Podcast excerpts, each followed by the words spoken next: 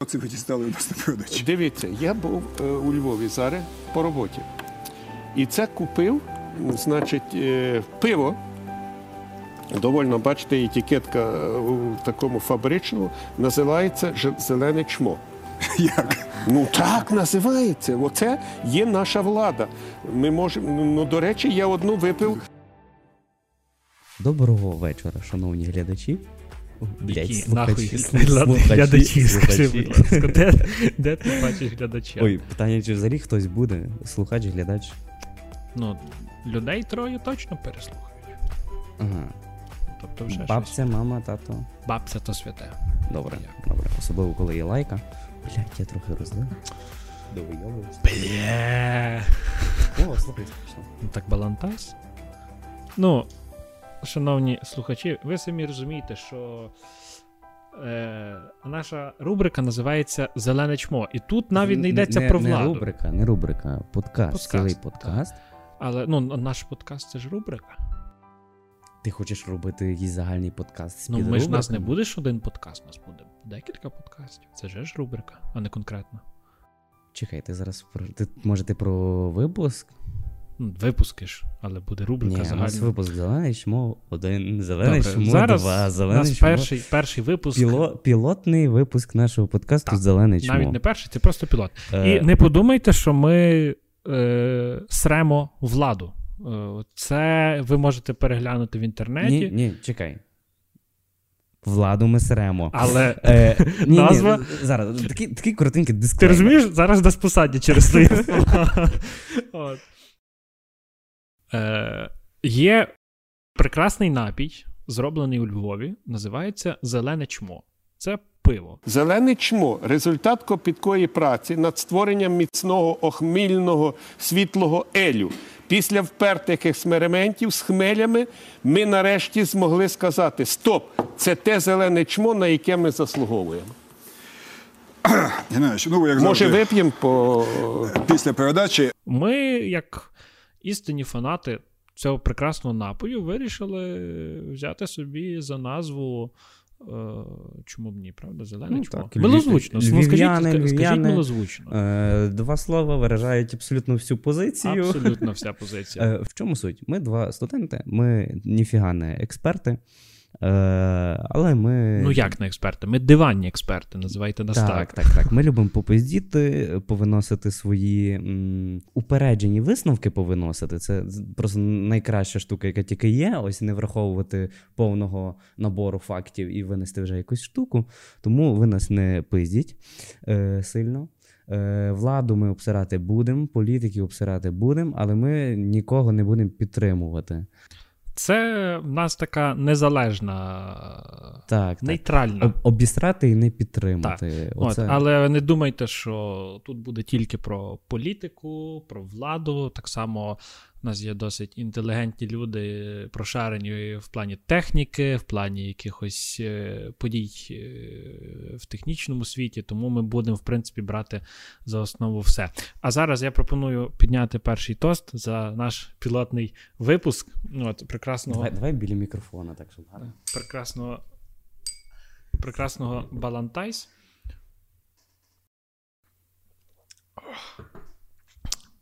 Аж тепло на душі стало. От. Швидше в горлі. Так, ну думаю, варто почати з мого колеги. Добре. Значить, в чому суть? Я розповідатиму. е, Взагалі в цій програмі розповідатиму якісь такі короткі підсумки місяця. Зараз говоримо про е, грудень 21-го року. 21-го року. Е, я більше буду по Науково-технічній тех на новостях, та, як та. то кажуть. Е, але почнемо з такого, що більше до політики навіть. Прикинь, вже 5 хвилин пишемо. Ой, блядь. Добре, поїхали. Дивись, перше, що таке дуже цікаве, насправді новина е, так прогріла. Новина. Новина? Новина. Новина, е, яку я хотів би, щоб прям. Головне, що пані Оксана Ворончак це не прослухала. Е, я б хотів, щоб прям це обговорювали активніше, тому що я це бачив, якщо тільки на одному ресурсі. Е, Макс Поляков, знаєш Макса Полякова? Зараз я з ним Ні, ні, е, зараз я тебе познайомлю. Давай. Е, значить, це є український бізнесмен. Е, він сам, якщо я не помиляюсь, з Дніпра. Е, вихідець з it сфери і суть в тому, що, як і всі маленькі хлопчики, він мріяв завжди про космос. Е, заробив до грошей. Не буду розказувати, як, бо по правді не знаю. Знаю тільки, що IT. Суть в тому, що Макс Поляков свого часу інвестував е, 200 мільйонів доларів, досить велика сума в Firefly Aerospace, космічну компанію, яка на той момент була, е, ну, скажімо так, банкрутом. Тобто він по ну, факту. 200 мільйонів це. це, це, та, Так, це- він це її оцим фінансуванням прям витягнув, е, очолив відповідну раду директорів. Але звісно, що м, якихось таких. Ну, тобто він не став власником компанії, він тільки в неї почав керувати. Е, і в чому суть? Ці три роки він досить активно е, намагався її намагався залучити Україну також до цієї штуки, тому що, звісно, що він українець, і намагався на- відновити нашу космічну велич, яка, як ми всі знаємо, занедбана. Е, Ну. Навіть є представництво, точніше, навіть не представництво, а завод в Дніпрі, який виготовляє. Точніше, якщо я не помиляюсь, це розробка певних комплектуючих та виготовлення часткове, але ну, дуже така мінімальна штука, поки що на стадії розвитку. Дуже довгий ступ. Суть новини. В тому, що Макс Поляков, який три роки очолював цю компанію Firefly Aerospace американську, вийшов з ради директорів, а також погодився продати 50% акцій компанії. Суть новини в тому, що Америка всіх наїбала. Дивно, що не Москва. Ну добре. Е, американський уряд вважає, що якщо е, Макс, українець, керує американською космічною компанією, то він ці свої розробки та здобутки передаватиме Україні та Росії, а вони вважають ці країнами зараз, ці країни зараз загрозою для Америки. І вони проти того, щоб загалом. Ну, це можливо, це дійсно моє таке ж трактування, але. Знаєш, що мені приємно Якщо, чути? якщо процитувати, то уряд США вимагає у Макса Полякова продати свою частину у Firefly Aerospace, на що він вже погодився, через міркування національної безпеки. Тобто е, США боїться, що оці розробки, технології вони дійсно підуть в Україну і Росію, і це якимось чином становитиме загрозу для е, безпеки США. Бляха, це, це, це настільки сильно, що ми дожились до того, що США розцінює Україну як загрозу. Ти розумієш, ти сказав цікаву фразу. Е, Це насправді я би це процитував одною фразою: Зеленський довийобувався. Я просто, знаєш, оце на фоні, як він е, говорить про розвиток українського космосу. Десь він, звісно, що розказував Ні-ні, про мені дуже- десь він, звісно, що розказував ще про Полякова і його оцю Firefly, яка це наша гордість. А тепер просто через оту. Ну, я думаю, що США просто вважає, що не так Україна загрозою, як країну. Якщо потрапить, якщо в Україну потраплять такі розробки, то розробкам Дивися. буде піздець, тому що ми Е, просто невідповідальна країна в цьому плані. Да, тим більше. Не знаю. Я чув про Firefly, не знав, що Макс е, в тому всьому задіяний. От. Але, в принципі, можна і штати зрозуміти, вони бояться за себе, за свій е, ринок космічних технологій. Їм не, не треба, щоб вони попадали не в ті руки. Та звісно, я ну от Як, я ти, якраз, як ти і сказав. я якраз вважаю, що тут провина більше наша, тому що насправді подивитися те, що у нас твориться останні декілька років, ну це просто зі сторони цивілізованих держав. Скажімо так, я не можу назвати Україну цивілізованою наразі. Ну, я б з тобою посперечуюся. Зі сторони це просто якась дуже ненадійна фігня. Е, ось у нас президент говорить одне, робить інше, і загалом зараз просто так само, чому великі бізнеси бояться йти в Україну. Скажімо так, ну просто немає. Ми дуже нестабільні. Немає, та, немає цієї стабільності. От, е, Тут на- навіть президент тут- просто тут, так стрибає якусь фігню. У нас, в принципі, каже, ну, ми дуже нестабільна держава, але ну, це нормально, ми, ми переходимо е, до цього. Але я от що хочу сказати: ну, наприклад, е, космічна галузь в Україні. Е, як е, коли це минулого року, здається, літом, коли наш е, верховний головнокомандувач сказав, що ми будемо запускати ракети з Чорного моря. Таке було. Е, Та, також були заяви, хотіли. А, блядь, це, це так само, як про 30 аеропортів, напевно. Розумієш, коли просто банально нерентабельно запускати з Чорного моря ракети. Ну, це. Ну, просто. Е, я взагалі не вважаю, що. В... Ясно, що це добре, коли в нас є такі компанії, як Firefall, як. е, Firefly. Firefall. Макс, вибач, я, я не спеціально. Але коли просто ми вже більше 30 років не дотичні до космосу, як так. Ну, Це ж по факту Корольов і загалом багато відомих авіаконструкторів це вихідці все з України. І радянський космос, я не побоюсь цього сказати, базувався в Україні. І той самий Ну, кадри- Ко- кадри Коро- багато, Корольов так. він ідентифікував себе як українцем. Тобто, Я не буду казати Тобто, на рахунок ідентифікації короля. У нас сьогодні не про то тема. Оці 30 років, про які ти говориш, це, це не те, що 30 років у нас нічого нема. Це 30 років занепаду колись великого ну, сильного дійсно, космосу. Так, великого сильного космосу. Але розумієш, просто ти сам прекрасно розумієш, що це 30 років, і зараз, по суті, з нуля будувати знову великий сильний космос. Це Ну, дивись, проблема, е, ми вже цілком про інше, але в тому і суть подкасту. Проблема українського космосу є в тому, що в нас дуже всрати ВВП. Україна отримує, на увазі. Україна отримує в порівнянні з іншими країнами е, дуже мало грошей, Не і сказав їх би. І їх дохіра просто розкрадають. Ні, те, що. Ти Ну, не... чекай. Чекай, ти неправильно кажеш. По-перше, їх не розкрадають, їх пиздять. Це, це різні речі. От, е, по-друге, ми. Е, до речі, цього року в нас вперше за е, від 2008, якщо я не помиляюся. Ну, це, це потім наші слухачі можуть уточнити, це все є. В нас вперше виросло ВВП. Причому виросло суттєво. Е, якщо не помиляюсь, ВВП виростало вже Ну, воно вже, росте вже, кожен вже рік, але- міру виростало воно Та, і в 18-му, і в ну, 19-му.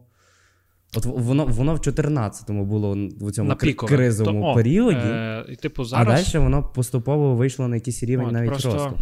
ВВП це, це штука досить така насправді суб'єктивна. Вона не показує е, об'єктивно, що що Добре, що це твориться. зрозуміло, Ми але- зараз не будемо це, це рухати. Про що я хотів сказати? та.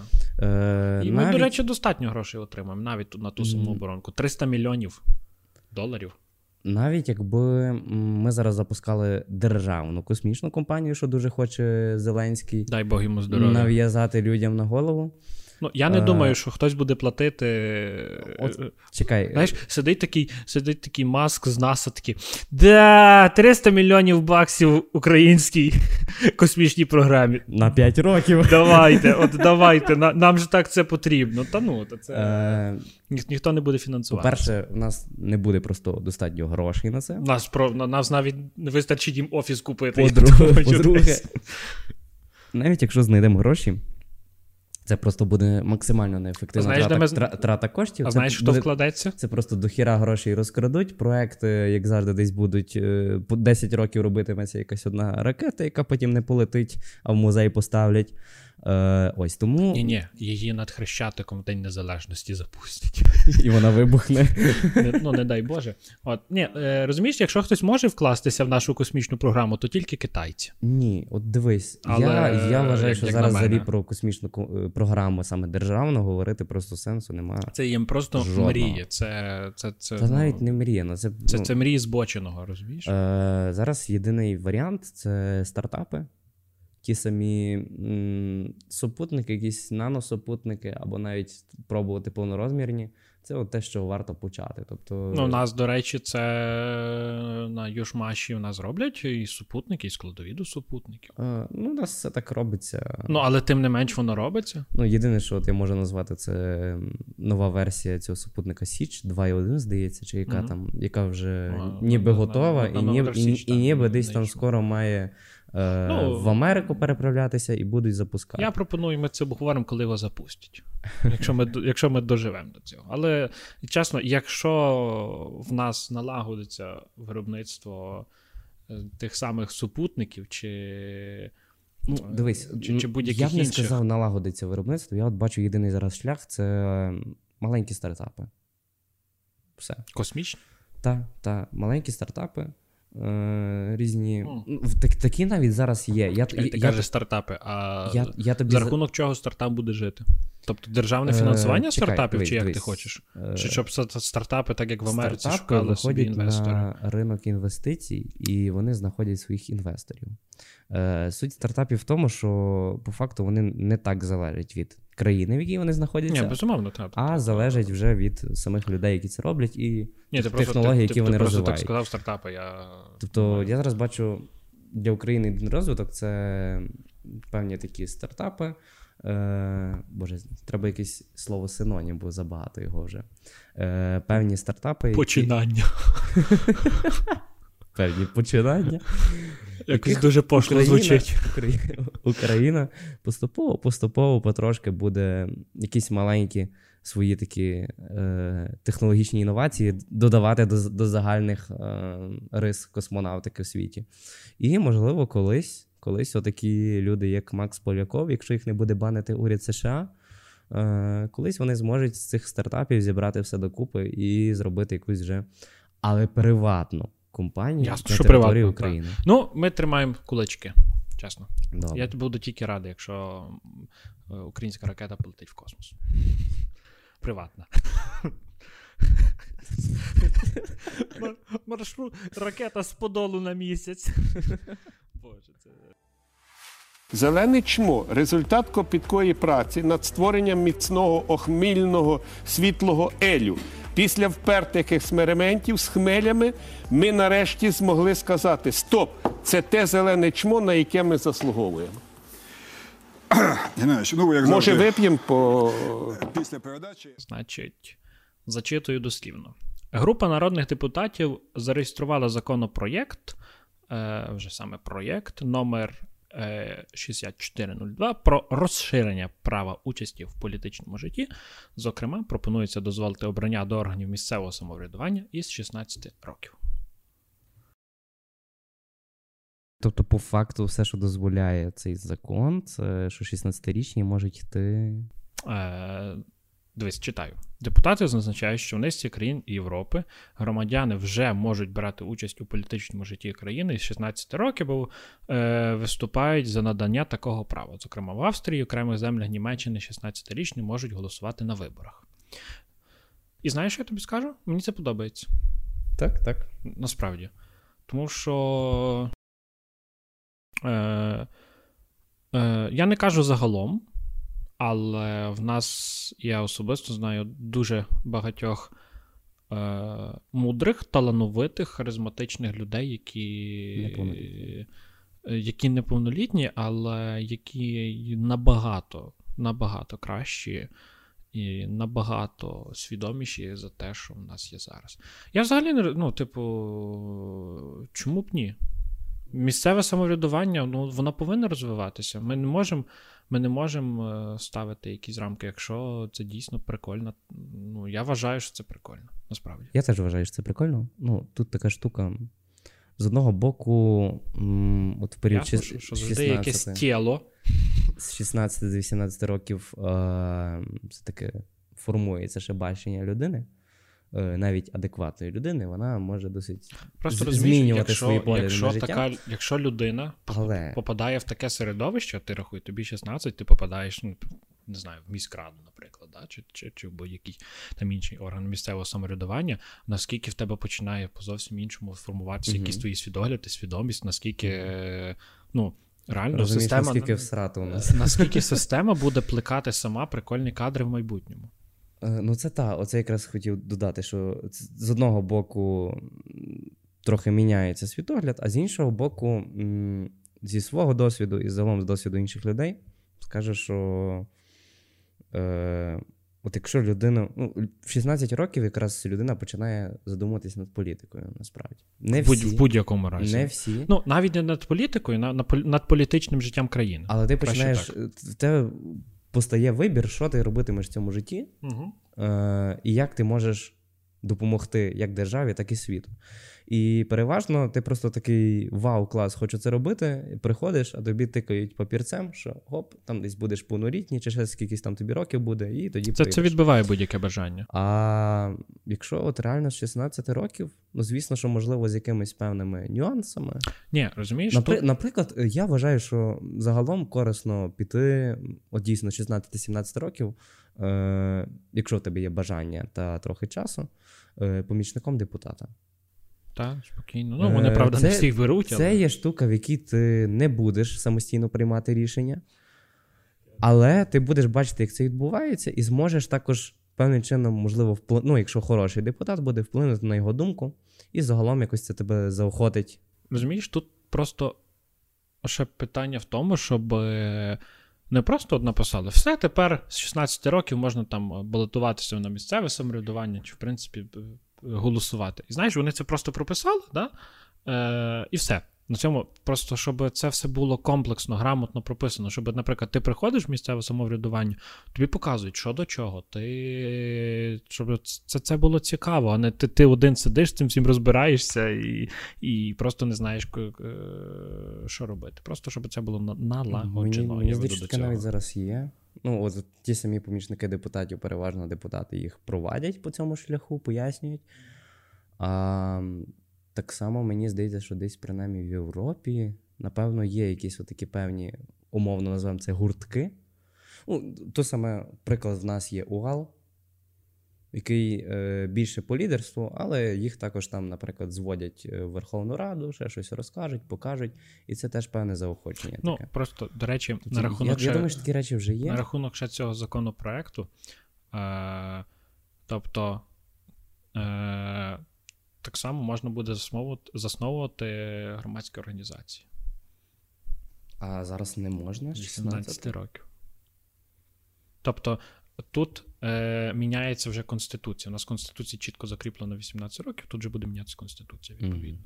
Відповідно, мені знову прийдеться вчити все, все, все по новій. Але я за цей проект, насправді, мені, мені подобається, тому що. А хто його подав? Тут не сказано, просто пишеться група народних депутатів.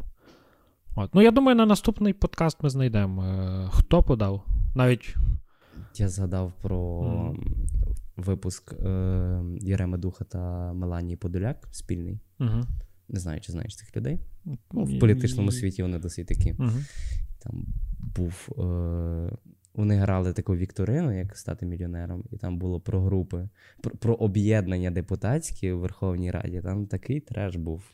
Я тобі потім може покажу. Але там були групи по типу Одещина, інша група. Ми за Одещину, ще інша група. Велика Одещина.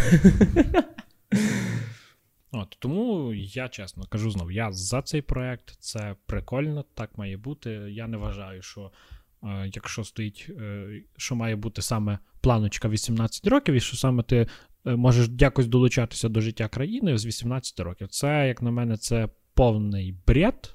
Ну, якщо людина висловлює адекватні думки, якщо людині це цікаво, вона має бути долучена до політичного життя навіть з 14 років. Погоджуюсь. Ну, Абсолютно. з 14 може все-таки рано, Ну, я, ну, тобто. але вже підходити до того Я можна. не розумію просто, чому вік Поступово. має. Ну, ні, ну ясно, що ти в 5 років не приїдеш. Хочу бути депутатом. Ну, от, але тим не менш, якщо тобі це цікаво, якщо ти хочеш, якщо ти знаєш, несеш якісь прикольні думки, як можна покращити, як можна щось змінити. От, е, на, на, на тому рівні, якому ти можеш це зробити, то я тільки за цей проект, чесно. Ти сказав про 5 років, задав книжку про короля Матюся. Ага. Е, А, Читав? Так. Там, де він ще маленьким подючком. Тато помер. І він такий приходить. Каже: Ви всі дорослі, дядьки, ідіть нахер. Нас будуть керувати діти. Це знаєш, мені ще нагадало. Е, Брюс Вейн 12 років приходить на засідання раді, ради директорів і такий. Все хуйня, давай по новій. Так що це, прикольно насправді. Ми маємо брати участь в житті нашої країни. Їдемо далі. Зелене чмо результат копіткої праці над створенням міцного охмільного світлого елю. Після впертих експериментів з хмелями ми нарешті змогли сказати: Стоп! Це те зелене чмо, на яке ми заслуговуємо. Геннадійович, ну як Може, вип'ємо по після передачі 25 грудня з космодрому Куру у французькій Яка- Гвіані. Яка милозвучна назва? Куру. У французькій Гвіані відбувся запуск космічного телескопа. Запуск Ой, космічного телескопа Джеймс Веб. веб. Легендарний запуск. Телескоп, який 20 років не могли запустити. Нарешті запустили. У мене, Е, мене питання. 20 років не могли запустити. Нахрена запустили? ну, 20 років розробка була, а. А, тобто вони 20 років його розробляли? Так, так, так. А які в нього взагалі не. А запустити його намагалися. Ну, я не пам'ятаю точно, але протягом 10 років, Ну, напевно, десь, десь той процес А, ну, тривав. Він е, для чого, в принципі? Яка в нього функція? Е, Головна. я тобі конкретно не назву, але загалом, як люблять писати наші ЗМІ, для покращення дослідження космосу. Е, ну, загалом, це, це просто, ну, звісно, що нові технології. Враховуючи, що телескоп Хаббл, який на орбіті вже теж до хіра часу. То НАСА? Все, телескопи, то все НАСА. Все НАСА. Або Китай щось там пробує тепер. Ще й телескопи будуть робити. Е, Хаббл вже реально ледве дихає насправді. І загалом е, Джеймс Веб це, звісно, трохи новіші технології. До речі, цікавий факт. Реально, е, той самий Perseverance, марсохід, який був запущений е, нещодавно. На ньому комп'ютер, якому щось 20 років стоїть. 10-30. От реально, тобто, е, скільки 10-30. Е, реально, всі системи космічні, які запускаються в космос, вони переважно мають вік ну, 20-30 років. Тому що, сам розумієш, це довгий процес розробки, так само, як з цим хаблом було. Е, якщо десь в 90-х почали робити. Ні, та ясно, ну це, це, це довгий процес. Ось, і звісно ж, це трохи новіше обладнання. Е, я, на жаль, не є астрономом, чи ким мені треба бути, щоб Я процитувати думаю, якісь технічні думаю, характеристики цього люди телескопу і нам, сказати, нам що, він там, що він там десь зазирне якусь іншу галактику далі. Ми Ось. знайдемо метеорит, який на нас летить. Е, загалом, з такого цікавого, дійсно, що його дуже довго робили. Е, останній рік ми вже просто сиділи в холодному поту, чекали, коли його нарешті запустять, бо його мали запустити. В останній день переносять, ще там щось цей. Потім дуже важко, е, дуже всі боялися, як його транспортували через океан, щоб е, пірати. Такі досі існують, його десь там не викрали. Тому що знаєш, яка вартість цього телескопу? Ну, загалом Дай, дай, проекту. дай вгадаю. Про загалом проекту? Так, все, що було витрачено. Давай цей- так, ну більше мільярда точно. Ну, в скільки разів більше? В духу я. 10 мільярдів доларів. Ну от. 10 мільярдів, і він нарешті там. Правда, запустили, тобі- запустили його коли 25 грудня. А якщо не помиляюсь, процес розгортання всіх систем Мгм. 29 днів. І досі. Е... Ну, тобто калібрування його, ще щось. ні, там чи- чи як досить було? складна конструкція. Ні, та я навіть не сперечаюсь. що Там Там... розгортаються цілі е, сонячні щити, здається, це так називається. І потім панельки його додаткові сонячні відкриватимуться. І Прикольно. як сказав якийсь там чувак з НАСА при запуску. Ну, ми е, дуже підготовлені. так, так, так, так. Е, Зараз наш останній шанс щось виправити. Ми запускаємо, і якщо далі щось піде не так, то все, 10 мільярдів просто в сраті. Ну, я і думаю, на, оці на, 29 днів я думаю, народ Америки оцінить такий підхід чувака з НАСА. 29 днів. Реально зараз ще чекаємо, чи все піде по плану. Я думаю, що все буде добре. Хоча, звісно, що десь через рік чекатимемо повідомлення, що телескоп перейшов на резервний комп, тому що в першому якийсь збій стався. Це вже стандартна штука. І, і для марсоходів, і для телескопів. Побачимо. як там буде, ну все одно прикольно. Зелене чмо результат копіткої праці над створенням міцного охмільного світлого елю. Після впертих експериментів з хмелями ми нарешті змогли сказати: Стоп! Це те зелене чмо, на яке ми заслуговуємо. Геннадійович, ну як Може, завжди, вип'ємо по після передачі. Пропоную такий тезис. Байден і Путін поговорили. Е, Можна завершувати. Так. Моя черга, так? Так, е, загалом, я думаю, ну, я не міг не обійти цю тему. Е, тобто, я думаю, що всі в курсі зведення російських військ, ситуація е, загострюється, і перша розмова Байдена і Путіна. От, якщо я не помиляюся. Давай зімітуємо її. Я Байден, ти Путін. Ем, Hello, Mr. President. Е, Ми дуже занепокоєні ситуацією. НАТО не должно нікуди йти.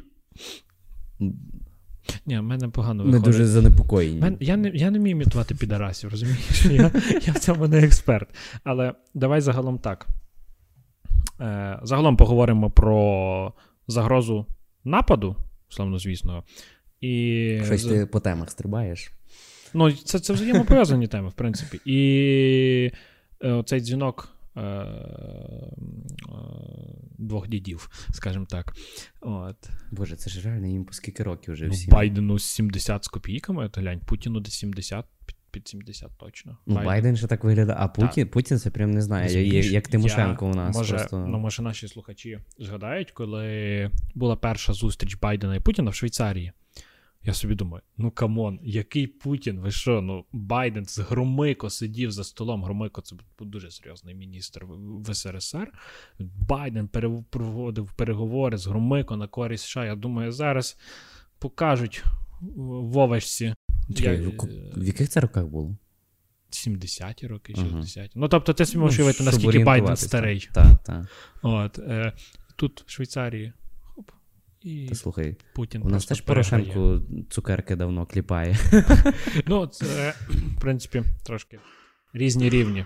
От, але е, загалом, що може значити цей дзвінок, як на мене, це те, що Путін досяг того, чого він хотів.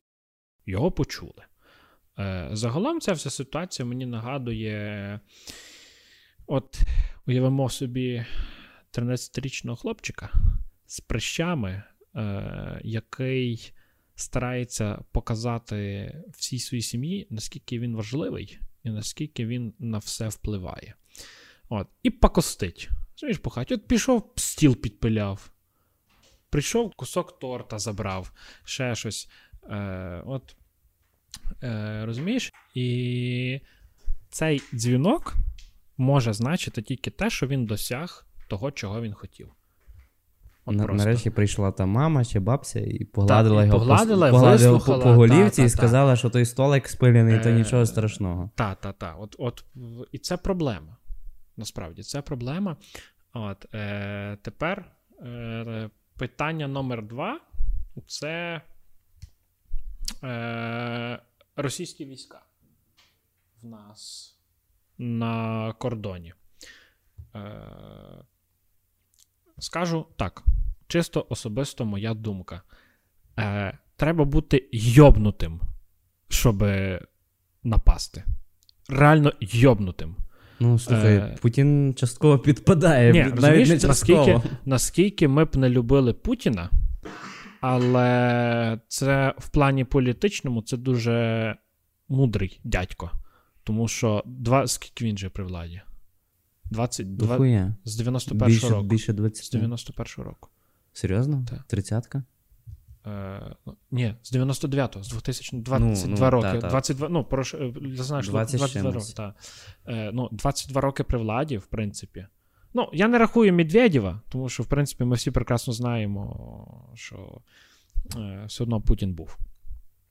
22 роки при владі, як не як. І я думаю, що розстановку політичних сил і політичних настроїв йому відома, напевно, прекрасно. І просто щоб напасти, Тобто, треба розуміти, що Україна це вже не є Україна. Україна зараз це не є Україна 2014 року, коли в нас бляха бралися е, мисливські рушниці, і з ними йшли на Донбас. Зараз ми вже здатні дати в зуби. І дати в зуби добре. Ну, вибач, що перебів. Але, якщо чесно, мені не дуже подобається та політика, яку Україну зараз веде, і та політика, яка нав'язує США. ми, ще, ми ще до цього дійдемо. У нас зараз все йде на те, що ну, от як було з припиненням вогню, Мгм. що домовились, ми не стріляємо, а Росія. Це розумієш? Кожен, кожен Це- божий день. Це По- Росія. від це, трьох до п'яти порушень. е, І причому від легкої зброї, тобто автоматів, Я розумію, так і до, забороненої гранатометів, і це, це зрозуміло, так. От, ну, е, з росіянами не можна говорити, в принципі. Це, це є те, що варто зрозуміти кожному і кожній. Е, з ними неможливо говорити. Абсолютно. З ними навіть не те, що неможливо, з ними не можна. Якщо ти починаєш говорити з росіянами, він виграв. Зразу же. Я з тобою погоджуюсь, бо я сам в Києві мав такі Ну, проблеми. Е, з ними абсолютно не можна говорити. Але на рахунок е, військової загрози, е, скажу так: е, ми маємо бути готові в будь-якому разі. Фарс це не фарс, ми маємо бути готові в будь-якому разі. От, е, це добре, що Ердоган дасть нам ще трошки байрактарів. Е, До, до байрактарів. Байрактари не бувають зайвими. Ніколи він не буде зайвий. Е, але е, я все одно схильний вірити в те, що те, що твориться в нас на кордоні, ротації військ, зведення, це, є, це є все для того, щоб Путіна вислухали. І, на жаль, він виграв в цьому плані. Тому що зустрічі, які мають відбутися Байден, Путін, якщо я не помиляюсь, Макрон. Е, десь в січні, здається, вони мають відбутися. Це все можна буде подивитися. В тактичному плані е, Путін виграє. Як би це не казало. В військовому плані, щоб на нас полізти, хай попробує. Я на це подивлюся. Те, що там Жириновський кричать: нужно їх в новогодню ніч бомбіть, Київ бомбіть. Ну, тут це, це, це, це дебілізм просто. Ну, це така тема, насправді складно обговорювати. Я, я, я думаю, що на просторах інтернету вже це багато разів обговорили. Так, безумовно. Ну просто я не міг це не обійти, бо грудень був дуже насичений. А так які новинами. висновки цієї розмови? Е, значить, основні тезиси. Е, з росіянами говорити не можна. Це є раз. Два. Е, те, що відбулася розмова Байдена і Путіна, це погано, в принципі. Тобто ти більше говориш Сам- не про наслідки самої розмови, ну, тобто не про зміст розмови, а про загалом те, що ця розмова відбулася. Та, сам факт наявності розмови це погано. В принципі, от саме між е, Путіном і Байденом. Чи ти маєш іншу Ну, думку мене хвилює те, що е, США намагаються знайти компроміс. Вони намага... вони не можуть вибрати вже на чию сторону стати. Вони знаєш, вони ніби за нас, а ніби вони десь там не хочуть з Росією сваритись. І отакі штуки якраз е, породжують ці неприємні ситуації, Безумовно, як безумовно, ці ну. І Е, Звичайно, в нас є. Потім оприлюднили свої заяви, і звичайно, що е, якщо Росія посунеться, тобто там, там дійсно сильні економічні санкції. Там, ну, там буде нелегко їй. І це замороження Північного потоку 2, славнозвісного, і закриття деяких, здається, е, ну, відлучення, здається, від е, банківської системи Росії. Ще щось. Ну, це все я Мені, до речі, цікаво, як би Німеччина відреагувала на ці всі санкції. Е, тому Я, що до, я, до речі, ми не всі знаю. знаємо про їхню. Е, оцю, знаєш, як оцей мем, там, де розщіпнуті ширинки, і так руки висунуті зі штанів і так тиснуть. Ну, е, я на рахунок Німеччини нічого тобі не можу сказати, зважаючи, що в них новий канцлер. Ангела Меркель пішла відставку, славнозвісно. Е, цікава жінка, неоднозначно, скажімо так. От, е, новий канцлер він вже, в принципі, заявляв на цілісність України, але ми знаємо, що і Меркель заявляла, але. Всі заявляли на До- цілісність України. Так. навіть Путін. навіть Да, Путін заявляв. Нас там нет. От. І просто суть в тому, що Е, яка буде риторика Німеччини з Росією поза, ну, поза камерами, скажімо так? Це, це, це, це, це дуже хороше питання. Я думаю, що насправді нічого не зміниться, і риторика буде така сама, тому що як не як німці, е, німцям дуже вигідна співпраця з Росією. Ну, насправді, це, це факт, і заперечувати його, ну, не знаю, як мінімум дивно.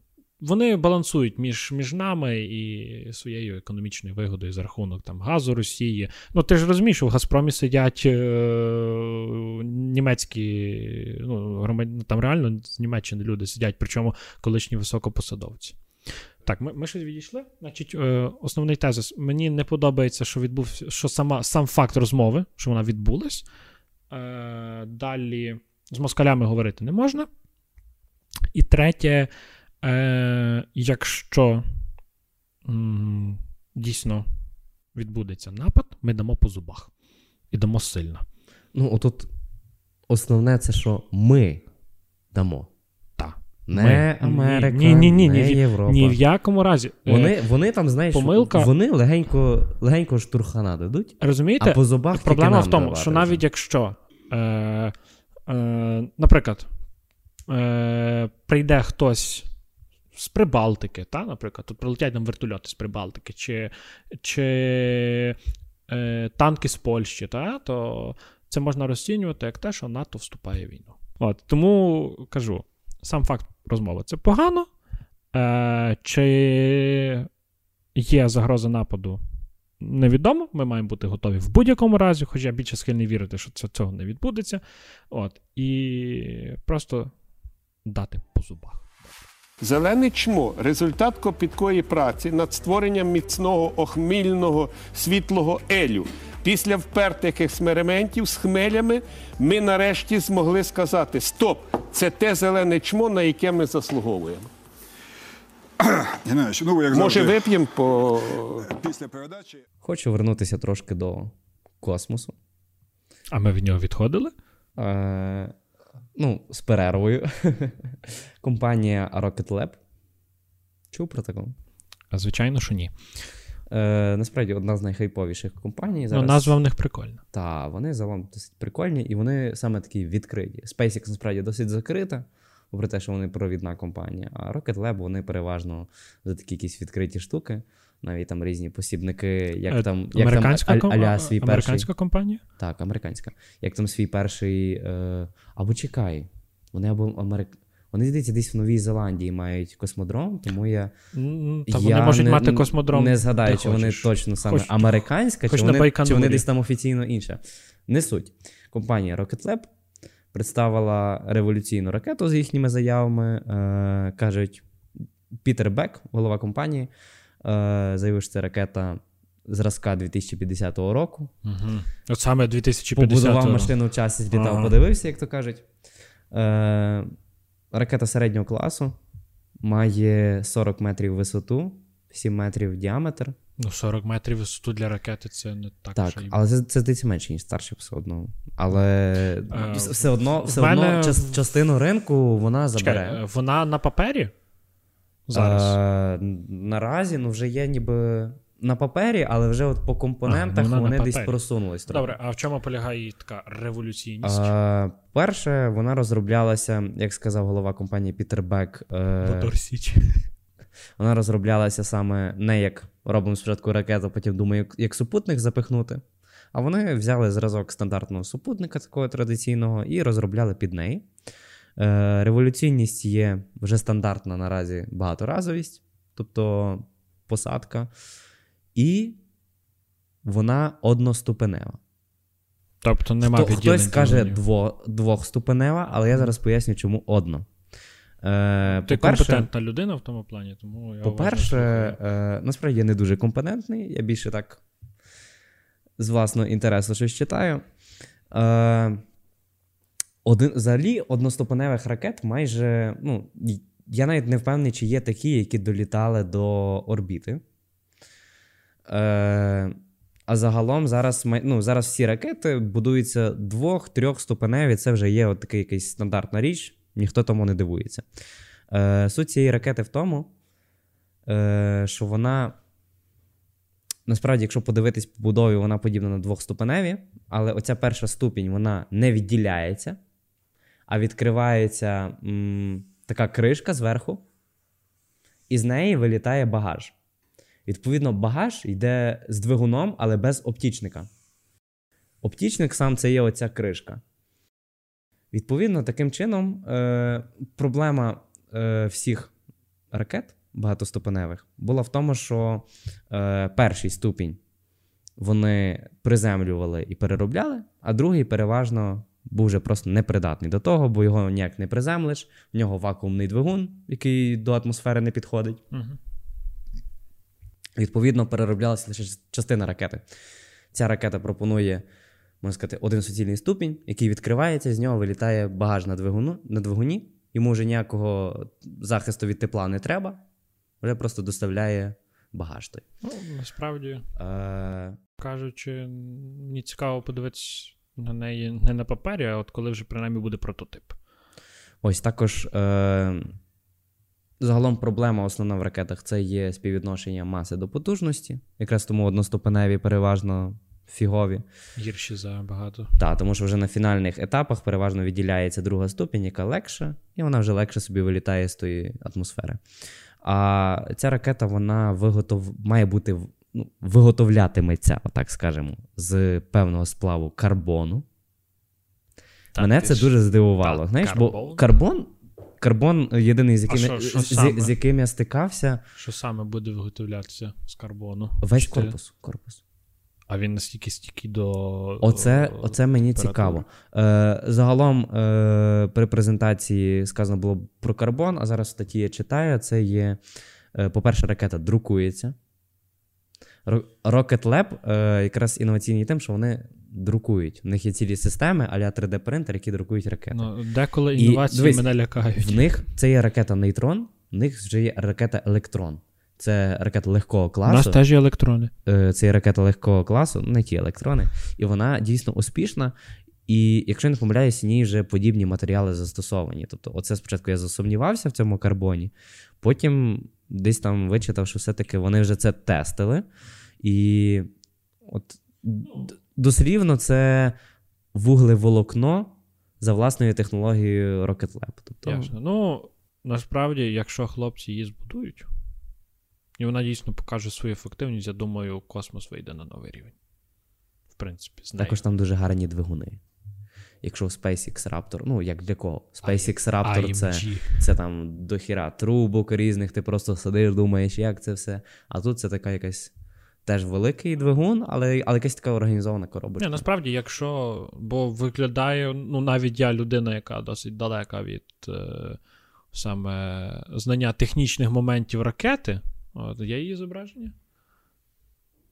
Ну, вона красива. Ну, я надію, ну я не знаю. Ви собі подивіться окремо, але вона реально. Я не думаю, що це є аж такий стрибок, але я би назвав це е, певним таким. Ну, це хід вперед. Я б назвав це певним апгрейдом старшипу. Безумовно, так, так, так.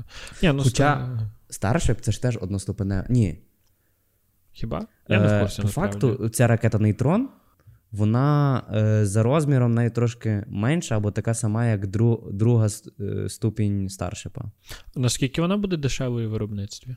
Ну, от за рахунок багаторазовості, Тобто вона буде себе дешево. окупляти по-любому.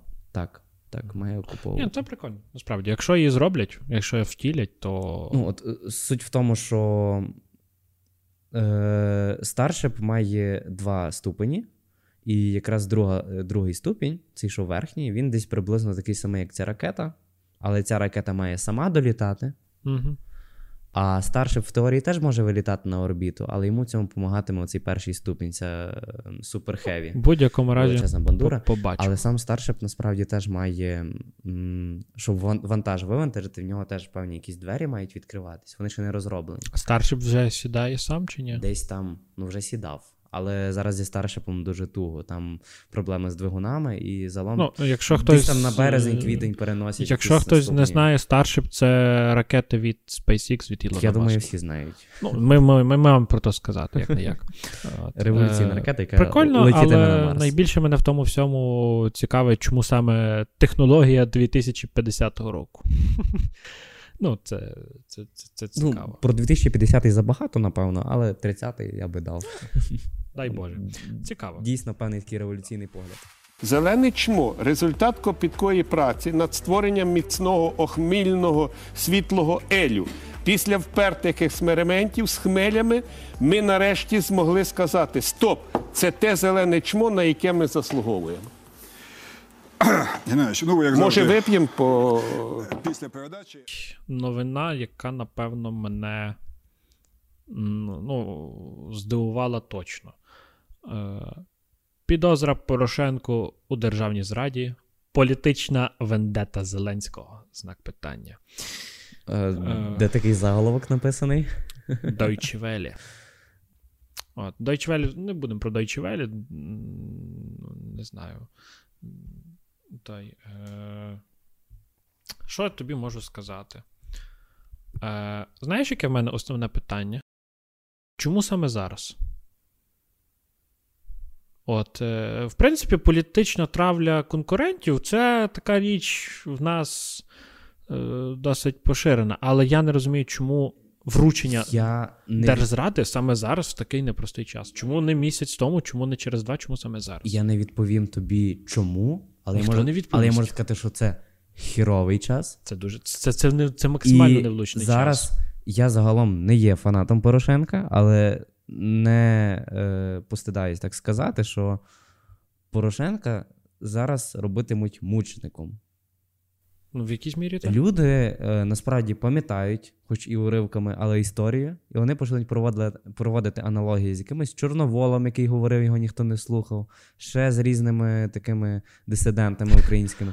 І реально, ну, типу, я не знаю, чи Порошенко до того рівня дійде, що його прям почнуть як репресувати. Але люди зараз оці аналогії почнуть проводити, і я вважаю, що це навпаки е, з боку Зеленського це більше. Крок назад для нього і крок вперед для Порошенка. Він навпаки зараз рейтинги Це- от підуть це рейтинг в користь хоч, так. Порошенка. Просто дуже цікаво формулюють: державна зрада і сприяння тероризму. Це, це так само. От, е, загалом, факт того, що в нашій країні починається процес проти президента, як не як він президент був, ну, е, це погано. Сам факт того, для, що президенту для світу так. для, для, і для нас, е, що, ну, тобто, що нашому президенту закидають держзраду, як це так. Але тут я з тобою згоден, тому що, е, а що не кажи, е, ну, коли Порошенко прийшов до влади, е, я б не знаю, хто би міг е, проявити себе краще в той час. Насправді. Ну, напевно, так. Ну, типу, я ну от я не говорю. В принципі, може хтось був, може якийсь Василь Петрович з Дніпропетровська. Та- Але та- та- я ну, говорю, дивись, звісно, що Е, людина без чекай, знайшлась, але, я але... говорю про тих політичних діячів, що були на момент 14 року Так, о, так. такі широко відомі. Ну тобто, по суті, я не побоюсь того сказати, що він нас врятував. Насправді. Погоджуся. Російське, Ну, російське... Я, я думаю, що ми би в будь-якому випадку якось там виповзли, але він насправді. Він трошки пом'якшив це. Так, ну, е, Так, але е, треба розуміти, що Ми, ми не кажемо, що Порошенко святий, він має свої гріхи, і люди, він має за що відповідати. люди люблять забувати погане. Те, що було, і приписувати якісь нові такі негативні речі людям. І це сталося з Порошенком. Е, самі результати. Самі результати виборів 19-го року це показують, що люди просто е, не розуміло насправді, в якій дупі була Україна. Я не захищаю зараз Порошенка, він багато дійсно е, негативу також, Особливо так- останнім часом. також зробив для країни е, негативу.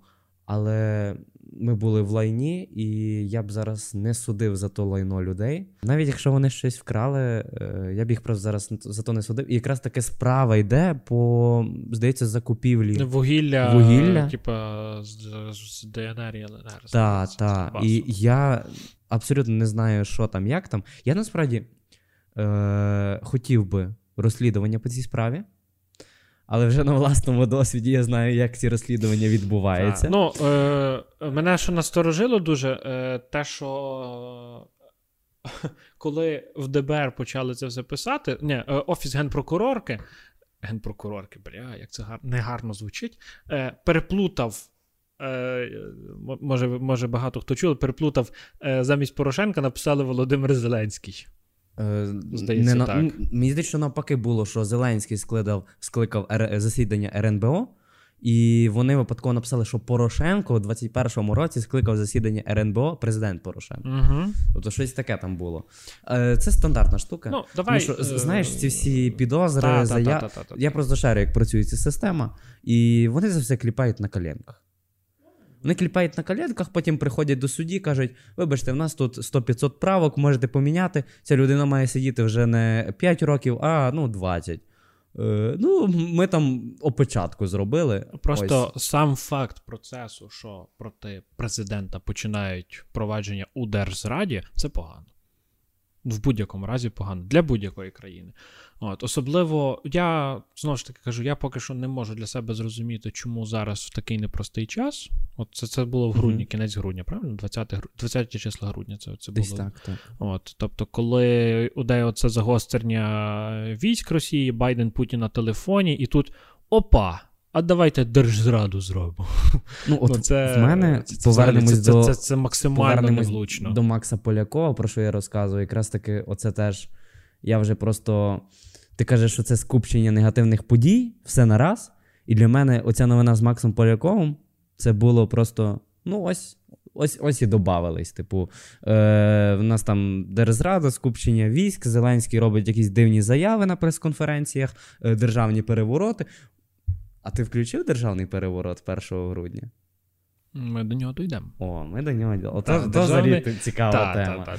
Це, це Ось. дуже. Але що я ще хочу сказати, те, що е, е, наш пан президент е, ще досі не розібрався в управлінні державою. Абсолютно. І стає все далі гірше і гірше. Е, Розумієш? Е, і тут навіть. Тут, тут, тут же зараз підуть особисті думки, висловлення на рахунок Зеленського. От, е, ну, ми не Але- будемо чіпати його особу. Я, я хочу коротенько висловитись, що я думаю, що розібрався, не розібрався. Йому вже е, хана, так скромно сказати.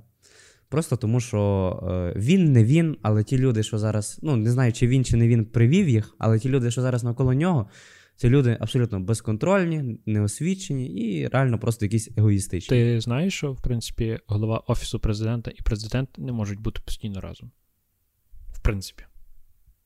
Я тобі скажу так, що залом посада голова офісу президента На- навіть це не держ- введе- це навіть не держ- Зеленським. Це навіть не держслужбовець. Вони е, можеш пошукати, це, це взагалі зовсім інша служба. Там ж була якась Він, штука, він просто прислуга.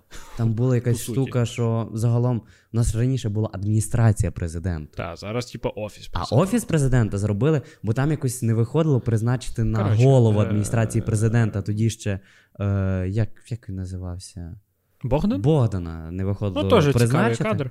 І вони ввели офіс президента, щоб там його десь призначити. він там щось. Я тобі. Це все настільки я тобі скажу тупо так. зроблено, ця вся система зараз. Е, е, я просто згадую це, коли з'явилося Белінкет розслідування про Вагнергейт, яка сталася ротація кадрів в головному управлінні розвідки. Забрали всіх. Хто, тобто, е, це ненормально, коли і- іде така кадрова політика, е, просто нічим не підкріплена. Можна згадати Розумкова.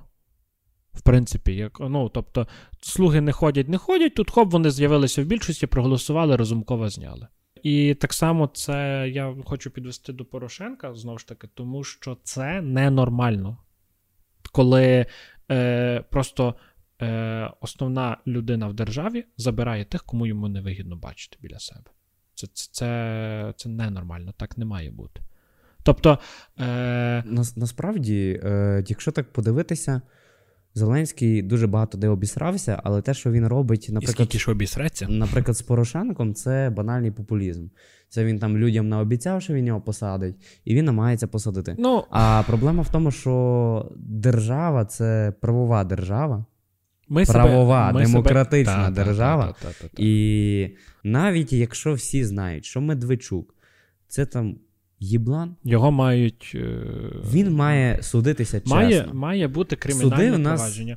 От, і щоб його реально позбутися, реально має під, ну, може піти років 5-10, і це нормальна річ. Ти не можеш отак зробити просто і його не буде.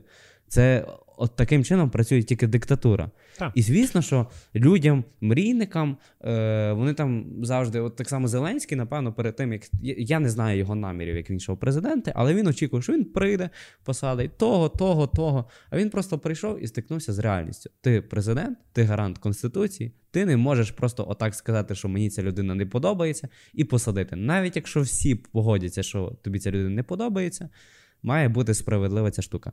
Про Порошенка е, я насправді очікував такого ще від обрання Зеленського, і він обіцяв, що зразу ми почнемо над цим працювати. І я чекав на те, що вони дійсно працюватимуть, працюватимуть, працюватимуть, і якісь обґрунтовані потім е, звинувачення, якщо такі знайдуть, висунуть. Тому що ну, дійсно, напевно, є за що, і це би було непогано. Я просто бачу, що те, що проти Порошенка зробили, вони максимум півроку потратили. Максимум півроку. Якщо я не помиляюсь, перед тим якраз е, десь е, Бігус чи ще хтось публікував плівки Медведчука, де було якраз з, е, зачеплено цю тему. І мені здається, вони тоді десь переглянули ці плівки, скільки там півроку чи нам не більше року тому, переглянули і такі. Точно! Вугілля, вугілля, все, держа, Так, давай- держзрада. давай, і десь там е, почали, знаєш, робити це в останній момент. І от такі якраз опечатки це наслідок того. Ще скажемо один важливий нюанс. От, наприклад, ти б десь бачив, щоб, наприклад, е, в США, Франції, Німеччині це теж сильні правові держави. От ти десь бачив, щоб там е, вводилися санкції на якусь людину. Санкції можуть вводитись, в принципі, на. Ну, сам факт того, що, що вводять санкції на людину. Ну, там все-таки є якісь певні провадження проти Але, тих, в тих принципі, самих тебе- олігархів. Ні, провадження санкції це різні речі. От саме Мгм. санкція. Однак нас, нас, нас РНБО. Ну, навіть не в тому суть, просто. е, от, Заблокований аккаунт Твіттер Трампа. Це? Санкція. От, е, е, просто, от ти правильно сказав, ми себе ідентифікуємо як правова демократична держава. Навіть такий гандон, як Медведчук, має початися чесне кримінальне провадження по закону, його мають притягти за докази, має відбутися суд. І, і так ми будемо вибудовуватись. Ми маємо звикати жити, навіть незважаючи, якщо людина гандон, ми маємо звикати жити по закону, по відношенню до цього гандона, яким би він там не був. Оце це, це, є, це є суть. І цей безпреділ, що твориться, так само творився, в тебе була ситуація. Це, це, це ненормально взагалі. Розумієш, це просто робиться. Якщо на людину щось таке подається, і всі, і прокуратури, і, Все і, і ку- прокуратура, і судді, та. вони всі працюють над тим, щоб тебе закрити. Е, прикол в тому, що в нас є закон, Конституція. Це все насправді досить адекватні Наша речі. конституція це адекватні- мертва, розумієш? Це мертва, Ні, чекай, мертва. це відносно адекватні речі, але коли ти їх використовуєш і цитуєш нормально. В нас ці всі органи судові, вони просто користуються дірками, і вони часто напряму порушують, а часто просто там роблять, що ти інакше не можеш зробити. Суть в тому, що якщо ти вже під справою, то вони тебе викликають, якщо ти не з'являєшся, то тобі пізда. Так. Порошенко зараз Е, поїхав по дипломатичній місії, він не з'явився, йому вже пізда. Його вже вид- тобі- видали рішення про арешт з можливістю внесення Ну, застав. І це хай, все. поп- хай І попробують. якраз таки це дуже часто робиться проти людей, які от дізнається прокуратура, що вони дійсно кудись їдуть, і вони беруть і в цей момент це роблять. Це не є одиничний випадок. Чи адвокат десь поїхав на відпочинок, чи дійсно людина десь по роботі поїхала. І вони в цей момент це роблять, щоб та людина не змогла, наприклад, вернутися, або там їй буде складно це зробити. І вони її вже почнуть валити. Тобто, отакі речі, щоб максимально швидко ту Я людину тобі закрити. скажу ще на рахунок, якщо ми вже зачепили закон. Е, В нас є конституція. Ієрархічно е, конституція це є просто божество божеств. Тобто вона має найвищу юридичну силу. А зараз, знаєш що? У нас конституційні акти президента мають вищу силу, ніж Конституція. Оце це, це все. Зелен... Ну, Зеленський сам Конституцію скільки разів вже порушив. Е, І, до речі, Верховний суд навіть доводив багато разів, що він порушив Я знаю, Конституцію. але то- Е, ну, вона просто мертва наразі.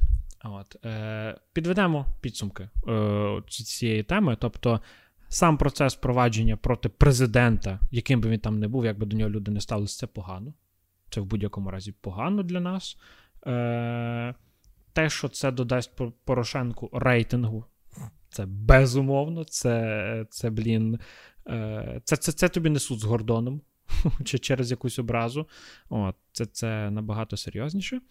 От, і, в принципі, е, це не зрозуміло, на що робиться саме зараз, саме в такий непростий для нас час. Зелене чмо результат копіткої праці над створенням міцного охмільного світлого елю. Після впертих експериментів з хмелями ми нарешті змогли сказати: Стоп! Це те зелене чмо, на яке ми заслуговуємо. Геннадійович, ну як Може, завжди, вип'ємо по після передачі. Давай трошки позитивного. Ну, давай трошки позитивного. Хоча в мене буде про держпереворот, посмієшся. Тобі гарантую. Ага, пози- позитивний держпереворот. Позитивний держпереворот, та-та-та. Е, ну, така компанія, як Epic Games, О, о. про яку всі знають. Е, роздала цього року на, цир- на, Лару Крофт? в грудні. Е, я насправді не знайшов точної інформації, але якщо я не Ну, помиляюсь, я то взяв Лару бли- Крофт. близько 18 ігор вони безплатно роздали. Прикольно. Це Так. не є там ігри за 20 гривень, це відносно дорогі ігри. До речі, на рахунок е, Epic у. Ти знаєш, що І- Кіберпанк був по 150 гривень е, в, в Epic Store. Серйозно? Так, так, так, так. По 150 гривень. Чорт. Е, а, до речі, 18 ігор і купон на знижку. Там знижка щось 300 гривень, якщо ти купуєш гру за 400, наприклад. Прикольно. Тобто Насправді, такі, я, я сам е, знаю. Це... так само е, роздали ігри, як, е, такі як Control та трилогія Tomb Raider. Щоб ви розуміли, якраз таки десь сьогодні бачив в стімі е, той самий Tomb Raider, одна лише частина. Е, не пам'ятаю, яка конкретно, коштує зараз зі знижкою величезною, щось там 235 гривень. В Epic в той самий момент, от рівно в той самий момент роздається три гри, трилогія ціла, не одна гра, і безплатно. Тобто, це наскільки. Е, до речі, контрол з минулого року теж, здається, е, роздавали. Я не пам'ятаю на рахунок Ну, контролу. я, просто, але... я просто її знайшов в себе в бібліотеці, то тому. Ну, значить, роздавалися. Так, так, так. То 18 ігор роздала просто одна компанія, і це насправді Це круто. про, про Epic можна говорити багато і поганого, і доброго. Але Вон- сам вони факт, що вони- іноді щось таке роблять сумнівне, але сам факт, і, і я погоджуюсь, Але- що вони, вони цим здобувають собі аудиторію. Вони намагаються дозволь, аудиторію е, забрати в Steam. Дозволь, я Але тобі як скажу вони це роблять? ремарочку. Е, Вони роблять це раз дуже грамотно, а два, вони ж не роздають гімняні ігри. Та сама Лара Крофт, це Так, одна, одна з найкращих ігор. е, Ну, в 19-му році, здається, остання частина вийшла, чи, чи, чи в якому. Не згадаю. От. Ну, але в- так, в вони принципі, там, там, там мало не кожна Е, частина. Вони з RDR, це так. е, з Red Dead Redemption 2, вони ну, билися за титул, здається, найкращої гри точно. То, то Так само минулого року вони е, GTA 5 роздавали. Та-та-та-та-та. І Ну, оці всі тобто, речі, вони ну, Е, Ну, Steam, класно. Steam має конкурента.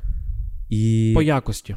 Так, так. І якраз таки хочу не за, сказати, не що за аудиторію, а за е, багато бруду лиється, що це просто е, відмивання собі аудиторії зі Стіму. Прекрасно, хай відмивають. Але, щоб ви розуміли, Epic Games вже якийсь третій, четвертий. Загалі е, магазин Epic Games е, базується на. Ну, їхня компанія базується основний прибуток на ігровому двигуні Unreal Engine. І якраз таки це єдиний, ну, одне з єдиних джерел їхнього прибутку зараз. Магазин їхній йде в нуль або навіть в мінус. Тобто вони вже якийсь третій чи четвертий рік підряд, оцими всіма роздачами, е, так вони собі аудиторію перебирають, так вони багато в чому ще гірші е, за Steam. Ті самі налаштування сумісності ігор в Steam це просто неймовірна річ, а в Epic часто там геймпад тобі не запуститься до гри. Але вони, оце як вони це роблять, вони не знаю, видно, що з душею. От Ну, дійсно думають. В будь-якому разі це приємно. Так, так. Оці всі роздачі. Е, так само така невеличка новина. Давай. З 12 січня гра PUBG Battleground, PUBG, як її дехто називає, переходить на модель Free-to-Play. Ну, наші дорогі слухачі, найобідніше в тому всьому, що я її купляв за е, майже 600 гривень, але тоді це, це дійсно була одна з найкращих ігор, які можна було купити. Зараз я так про неї не скажу. Ось я не дуже зрозумів поки що за цю модель Free-to-Play, але е, якщо я не помиляюся, ну, звісно, що кожен Free-to-Play це певна монетизація в інший спосіб. Відповідно, е, буде умовний е, Battleground Plus, і він даватиме якісь додаткові ніштяки. Е, якщо не помиляюсь, рейтингові бої будуть. Я сам в PUBG не граю, може мене виправити. Ось, але тобто безплатна версія це буде якийсь там просто побігати собі пострілятися, а платна це буде дійсно вже боротьба за певний рейтинг, кубки чи ш- яка там е, система. Розумієш, Тобто, це, по- ну, подібно до Counter-Strike, насправді. е, дам ремарку. Хоча в, в Counter-Strike, якщо я не помиляюся, там можна або купити, або награти певну кількість часів, чи Там, рівень якийсь е, здобути, і тоді воно саме Точно дається. купити можна точно. На рахунок награти Мгм. не впевнений. Е, я тобі дам, додам одну ремарку. Е, вони дуже борються за свій проект, в принципі.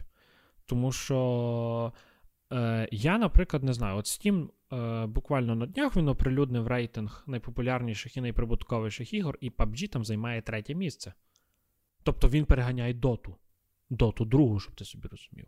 Ого, чекай, доту. Доту другу. Дота, взагалі, там, ну, вона, здається, навіть в п'ятірку не Мені здається, що дота зараз навпаки знову якусь Е, популярність От тут в мене набиває. питання: чи нас трошечки Steam е, нам щось не договорює, тому що е, по моїх особистих відчуттях, от е, найприбутковіші е, PUBG займає третє місце, а Dota на восьмому Ага. по прибутковості. От, але е, і по популярності PUBG переганяє Доту. Мені, мені цікаво, яке співвідношення гравців в Fortnite і в PUBG.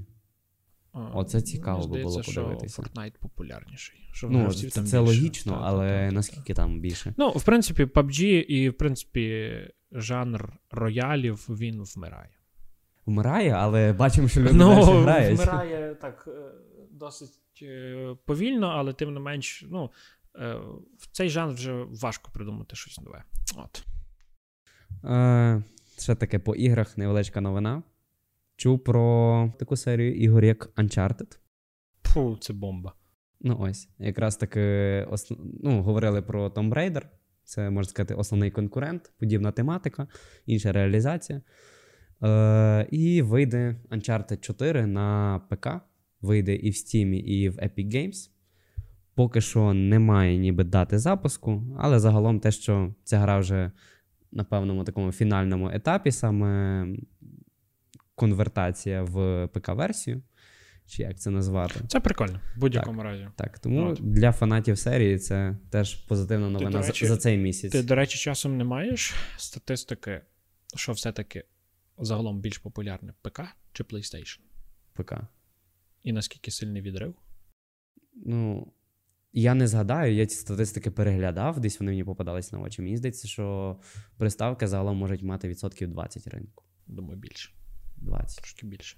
Ну, П- в будь-якому ПК, разі. ПК, е, прикол в тому, що м, про приставки зараз таке враження складається, тому що е, дефіцит відеокарт, а приставки якимось чином умудряються це обходити. Ну, от, е, Ціна не міняється. І, і розумієш? всі зараз, от якщо ти думаєш про ігри, ти розглядаєш або варіант ігровий ноут, або приставка. І ти зразу думаєш про приставку. Ну, приставка зараз має. Але ну, насправді. зараз становище. І можливо, ну, можливо, все рухається до того, що дійсно більше перейдуть на приставки. Ця боротьба Сумнів- постійно, постійно От, стрибає. Що саме більше перейдуть на приставки, я сумніваюся. Ця боротьба стрибає постійно туди-назад, там то ПК, Те, що приставки. комплектуючі Але до комп'ютера загалом- зараз коштують космос, це це все. Але загалом, як підсумок всіх цих років, там 20-30, багатьох цих років ПК геймінгу, досі щось 70 чи 80%, якщо я не помиляюсь, за ПК. Може бути, що я трошки помиляюсь, може бути, що я дуже Ну, сильно помиляюся, я але, думаю, але де, наші- десь мені така статистика я попадала на думаю, очі, і вона наші- для мене виглядає реалістичною, і десь так, напевно, і є. Думаю, наші слухачі нас поправлять. Ну, переважно навіть люди, які грають на приставках, вони паралельно мають собі комп, на якому вони бавляться. Зелене чмо результат копіткої праці над створенням міцного охмільного світлого елю. Після впертих експериментів з хмелями ми нарешті змогли сказати: Стоп! Це те зелене чмо, на яке ми заслуговуємо. Геннадійович, ну як Може, завжди, вип'ємо по після передачі. Зеленський заявив, що суспільство в Україні не підтримує дестабілізаційні тенденції та додав, що йому не хотілося б далі про це говорити. Це на рахунок державного перевороту. От це, це пряма цитата. Проте президент вважає, що в ініціаторів перевороту плани особливо не змінились. Мені дуже подобається Зеленським ти, Зеленський тим, що він, якщо має на плані щось зробити, він завжди скаже, що я цього не робитиму, І зробить навпаки. і потім зробить це. Так було і з заяви, заявами про кумівство, і про дестабілізацію країни, і щось в нього все так виходить. Взагалі, е, тут е, на рахунок державного перевороту я би не зважав на те, що каже Зеленський. Просто мені цікаво, коли оприлюдниться якась заява СБУ, яке відкрило провадження на рахунок е, держперевороту. Але наразі я ніяких заяв не бачу. Я теж не розумію взагалі цієї ситуації. Тому що сказати держпереворот і ну. Ну, Ахметов чоловік не святий, але приписувати йому організацію держприроду, ну це серйозно. Так, насправді. Це просто більше було, не Це знаю. популізм якийсь. Е, Ну, це, це, це взагалі це, це, це висрато, невідомо як і на що. Він просто намагався. Я вже не згадаю від чого конкретно, Чи що це тоді були за події, але ну мене Це, це, це було на прес-конференції. просто його. намагався відвернути увагу від Е, чогось. Я не знаю, або показати себе дуже важливою шишкою, типу, дивіться, які я знаю новини, які Я ви не жертва, я жер... Типа, на мене готують На- замах, да, а ви тут на мене нападаєте. Тобто, Ну, це, це, це дурдом, насправді. От. Але тим не менше, хочу подивитися, що оприлюднить СБУ. ну, от мене теж турбує, досі немає ніяких. Ну, по факту, єдина заява, яка була, це те, що Зеленський сказав на прес-конференції. Ну і оце, що я тобі зачитав. Це було перед 1 грудня, під час 1 грудня, після 1 грудня. Всі просто сиділи, чекали. Нічого не було. Нічого. Да, шкода. От, е... Мен- Мене вже вітали з держпереворотом, а- не, а не зі святом, розумієш? Там, там ж першого романа Я- я вже, тебе вже вітав. починається. Та, а тут, ну, а мене, я вже думав, дійсно, зараз держпереворот, бляха, мене ще звинувачують в організації держперевороту. Загалом, 1 грудня е, люди ж вийшли на акцію протесту. І, якщо не помиляюсь, її організовувала демократична сокира. Акція була взагалі за інше. Це було по Вагнергейту е, протест. Конкретно проти Єрмака, якщо я не помиляюся. Але вже от просто, ну, реально, це ти дивився, і люди стояли і чекали, ну коли ж? Ну, може, це ми державний переворот? Ну, чому нічого нема? Тобто, е, оці заяви Зеленського, вони ну, взагалі не в тему були. Незрозуміло, що він цим намагався донести, як він намагався донести, чому нічого не відбулося, чому не було ніяких заяв під час перевороту, якого, як виявилось, не було. Після перевороту. Може, він був, може, десь там зараз насправді керує всім Єрмак. Ну чому ніхто нічого не каже? В цьому проблема. Насправді, в цьому є велика, велика проблема. От, але в будь-якому разі кажу, треба чекати основного, ну тобто висновку СБУ. Зелене чмо результат копіткої праці над створенням міцного охмільного світлого елю. Після впертих експериментів з хмелями ми нарешті змогли сказати: Стоп! Це те зелене чмо, на яке ми заслуговуємо. Геннадійович, ну як Може, завжди, вип'ємо по після передачі. Samsung Galaxy Z Flip 3. Телефон, який. Е, сенсорний телефон, який намагається відродити е, всім улюблену жабку телефон. Та-та-та-та. Е, загалом він є найпопулярнішим в світі з, серед розкладних телефонів. А що який найпопулярніший в світі загалом? О, я не знаю, ну, мені здається, айфони. В принципі, По продажах за рік айфони, Напевно, от, от саме модель 13, а- аля 13, 12, оці моделі більш до бюджетних, вони найпопулярніші. Е, а може, десь там хтось час від часу виривається інший. Але саме серед розкладних телефонів Z Flip 3, е, через те, що він бюджетний і досить такий молодіжний, тобто він невеличкий, розкладається, е, є найпопулярнішим, але саме в Південній Кореї, батьківщина Samsung, він очолює всі рейтинги. Він майже двічі випередив Samsung Galaxy S21 5G. Флагман. Оце Ну- цікава новина, і вона насправді підводить до того, що е, розкладні телефони це вже не є щось таке страшне. І насправді я зараз дивлюсь на останній Galaxy Fold 3. Він мені неймовірно подобається. Ну, насправді, на рахунок фліпу, е, це ще щось таке нове для нашого ринку. І чесно, я би собі його, напевно, купив. От насправді. Але єдине, що мене відштовхує в ньому, це ціна. В нас на ринку. почекай з покупкою, тому що всі знають Samsung Galaxy е, Z Fold 3. Який Це забрали. Те- я телефон, який з такого звичайного розкладається в Планшет. ква- квадратний планшет. Та, та, та. Oppo не стоїть на місці. Опа, те щось? Багато е, чия улюблена компанія Oppo анонсувала Oppo Find N. І якраз таки побачимо, що це буде. Звісно ж, це перший продукт такого роду для них. Е, Буде багато багів, багато недоліків, але загалом по концепції, ну тобто як концепція, вони ж прототип представили. Він виглядає оцим ідеалізованим розкладним телефоном. Я, до речі, не думаю, Він- що вони з фліпом будуть дуже сильно відрізнятись по ціні. Е, побачимо, що буде по ціні. Наразі я не бачив такої інформації, хіба щось дуже приблизне, але я тому не буду довіряти. Е, суть в тому, що він набагато тонший. В складеному вигляді е, проблема фолду в тому, що в ньому, е, коли користуєшся як просто телефоном, а не як розкладним планшетом, е, в ньому дуже витягнутий вгору екран. Незручно. Е, Oppo спроектували в першу чергу смартфон, е, яким ти користуєшся як один екран. А вже потім, по мірі можливості, вони додали оці розкладні екрани, які формують планшет. Відповідно, він вийшов е, витягнутий не як е, фолд вгору, а він вийшов витягнутий в боки. Це зручніше навіть коли ти граєш, коли більше така вертикальна орієнтація. О, горизонтальна, навпаки.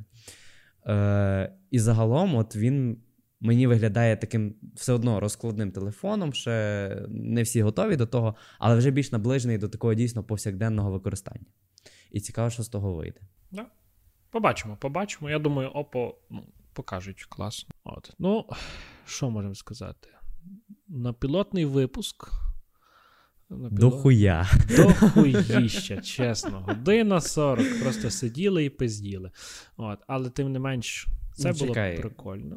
Не година 40, може десь годинка назбирається. Я думаю, більше. Побачимо, годинки, скільки більше там нас вийшло. Точно, та. От. Ну, тим не менш, це було прикольно. Якраз ідеальний час для київських пробок. Да, Та, тому, якщо ви зараз стоїте в е, корку в Києві, то вітаю, він же майже розсосався на, на От, якраз за, ці, е, за цю годину. Я думаю, що ви чуєте нас точно не востаннє, і повірте, ми будемо шукати якісь і, І напевно, що вперше, тому що хрін знає, як ви ще могли нас чути. Так, так, так. Е. Ну точно не востаннє. От, тому що на наступний раз ми постараємося підтягнути якісь цікаві новини. До речі, якщо вам Чекай, ти хочеш сказати, не було цікавих новин? Е, були цікаві новини. От, Ну, так були все, цікаві. Я все. надіюся, що в березні Задати планку і втримати, все. Так, так, як то догнать і перегнать, як, як казав один цікавий персонаж. Так що ми вам дякуємо. Е, спокійної вам ночі, Та, чи дня, чи робочого дня, якщо ви дійсно Ми- ми десь, не- десь стоїте в корку, Ми не тільки в подкаст, доїжджаєте до роботи. Ми, ми не будемо в подкаст е, вставляти гучну рекламу, щоб не, не, не порушувати ваш сон. От, але той. От би нам ще хтось От пропонував би нам ще рек- хтось рекламу. Та, та. та, та. Е, Давай От. почнемо з того, от би нас хтось слухав. Е, Ну, побачимо. Так що дуже всім дякуємо. Е, До побачення. А ми йдемо їсти щось Ми йдемо смачненьке. е, перекусимо. Так, бо Так. ми зголодніли. Їжа, їжа це найкраща річ в світі. Все, дякуємо. Зелене чмо результат копіткої праці над створенням міцного охмільного світлого елю. Після впертих експериментів з хмелями ми нарешті змогли сказати: Стоп!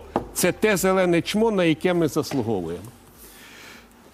Геннадійович, ну як Може, завжди, вип'ємо по після передачі.